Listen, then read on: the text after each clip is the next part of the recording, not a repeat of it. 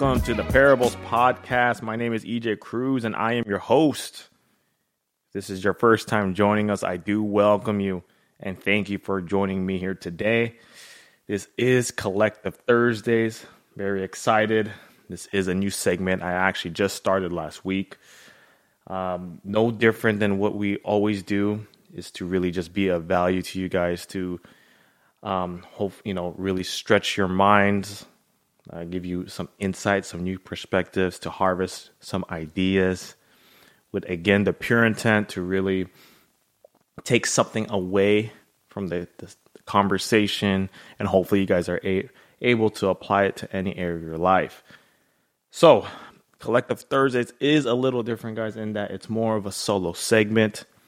It's really a collection of my thoughts and ideas, some insight, some perspective on some of the things that I am going through in my life, and in addition, things that I have learned and read. So, before we jump right to it, because I am mindful of your guys' time, this is a shorter duration of my usual episodes. I do want to make it clear out there that, the things that we share here on this podcast is really, we're not here to tell you what is right from wrong. I want to make that very clear out there. Again, it's really to, give you new ideas, give you a different perspective on things. And again, it is no different.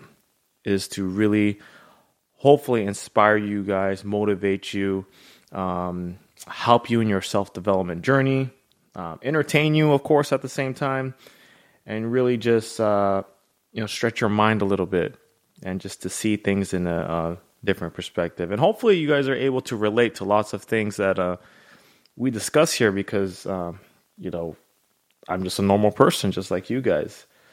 So following up from last week's episode, I gave you guys a little insight on my background, on lots of, on how the actual podcast came about. And I hope you guys enjoyed that. And I kind of wanted to follow up with it. I put a huge emphasis on, being on a mission to be the best version of myself.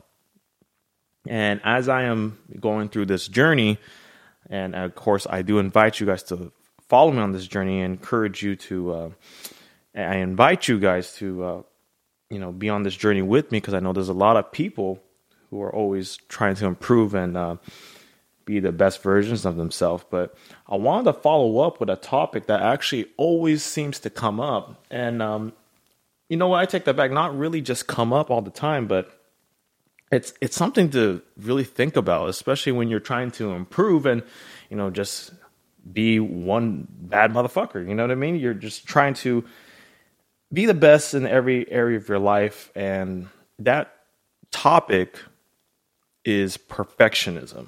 All right. And I want to bring up this subject, perfectionism, and highlight an event that happened in my life not too long ago. So, a couple years back, I was looking for a new opportunity in my healthcare professional career. As I mentioned in the last episode, I am a healthcare professional almost for 2 years, 10 years now. And, anytime you're in a position, it is always important to really never overlook new opportunities. Even if you're very comfortable, you're in a good spot, such as with myself, very good paying career, benefits, just a really solid place to be at. But it shouldn't take, your mind away from seeking new opportunity, even if you know you won't leave your position. And I say that because obviously a few reasons. One, when new opportunities do come, obviously you want to practice being in interviews. So if for any reason an incredible opportunity comes up, you are ready and you are competent and all that good stuff. And another reason is, to always just see what's out there. You don't want to have your mind stuck in encapsulated just in what you're doing. You want to see what's out there. And it's always important to know that whoever's sitting in that interview, that, you know, you leave your mark. They remember you. They remember, like, oh man, that was that bright young gentleman that I remember from that other interview. I think he'd be a great, you know, candidate for this other position that may pop up. So it's just, you know, some of the things that I think about, and I never like to overlook opportunities at all. You just never know when the time comes, something, you know, something may come up that could drastically change your life for the better. So anyway, going back to the story, you know, I've been so comfortable at my current role that truthfully, I was seeking new opportunity, and I got an interview, and honestly, I was pretty nervous. I gotta say, because, you know, it's been such a long time since I've done an interview, right? You know, when you go to an interview, you want to be well prepared, you want to be professional, and you just want to kill it, right? So being that I wanted to be prepared, I started asking myself, how would I approach the interview, you know? Like, what would I say? And, you know, so typically, one of the questions that you always are asked that is pretty straightforward, and you can answer in so many different ways, right? You can either be boring and be vulnerable, which there's nothing wrong with being vulnerable, or you can also be vulnerable and clever. And that question that always comes up in interviews is something along the lines of, what are some of your weaknesses? Or, what are some of your weaknesses, and what are you doing to work on them? So let's be honest, everybody's been in an interview, right? Very common question. So going back to the story, knowing that this question would be asked, and being, you know, the clever guy that I like to think I am, I knew already what my answer would be. And that one of my weaknesses is being a perfectionist, in that I am always looking to learn and improve when the opportunity is there. You know, my thought process was to put an emphasis that I'm ambitious and always looking to become better in that sense. So, you know, this was actually a group interview, and fast forward to the day of that interview, one of the interviewers who actually sat in was very surprised after I gave that answer, that I'm a perfectionist. I'm always looking for opportunities to improve. If I don't know how to do something, I will find out, things like that. And, that one person that sat in the interview actually questioned my answer and was like, how is that a weakness? It actually sounds like a good thing. And, of course, I went on trying to make myself look badass. I went on elaborating on how being a perfectionist can sometimes be ego-driven and not so team effort focused. So, thinking about the subject of perfectionism and reflecting back on that interview, really what happened was I didn't end up getting the job, of course, thankfully, because everything happens to us, not everything. Everything doesn't happen to us, but for us, right?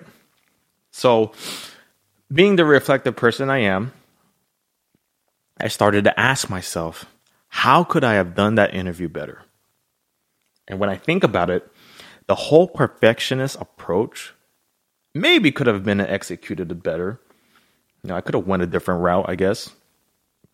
Usually, and a lot of people will approach it in a different way, but usually with a, what are your weaknesses question, you first want to express your confidence and highlight your strengths, right?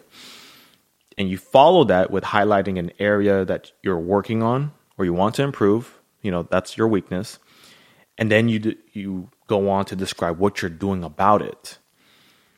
And then the icing on the cake after that is, how that skill that you're working to improve, improves your value to the position you're applying for and the company. So again, let's go back. Usually the approach is you want to express your confidence and highlight your strengths. Then you follow it up with the thing that you're trying to work on and how you are trying to improve it. What are you doing to improve in that area? And then how that skill improves your value to the position and company. And, you know, as I reflect back on that interview, you know, using the topic of perfectionism is actually very conventional, you know, in that it's really a weakness that is really a positive. And it's kind of like saying, like, one of my weaknesses is I'm a workaholic and I spend a lot of hours ensuring I do my job to the best of my abilities. And, you know, truthfully, interviewers will see past that bullshit technique. So the point I'm trying to get at is, you know, perfectionism, is it really a weakness, or is it an actual asset to our success? Now, when we think of the words, it's not what the words actually mean, right? It's actually the meaning we attach to it. And this is actually something the great Ed Mylett talks about. And I actually just had this conversation with Dean Tanglo, who I did a podcast episode with recently, his fitness apparel line called Kinda Fit, Kinda Fat Apparel. And we actually discussed how the word fat, being that's part of his brand's name, was initially challenging for him because the word was in the name of his brand. And, you know, a lot of people, it could go both ways. People could see it as a bad thing or a good thing.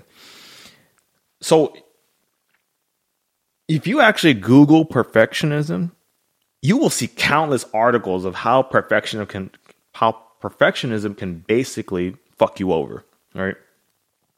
And how it's like, it's crazy, like how it's now heading toward an epidemic state and becoming like really a public health issue. But, you know, what I've come to realize with my experience, some of the conversations I've shared with some of these pretty successful people that have been on the podcast and, you know, reading, you know, seeking absolute perfection is a huge asset to one's success.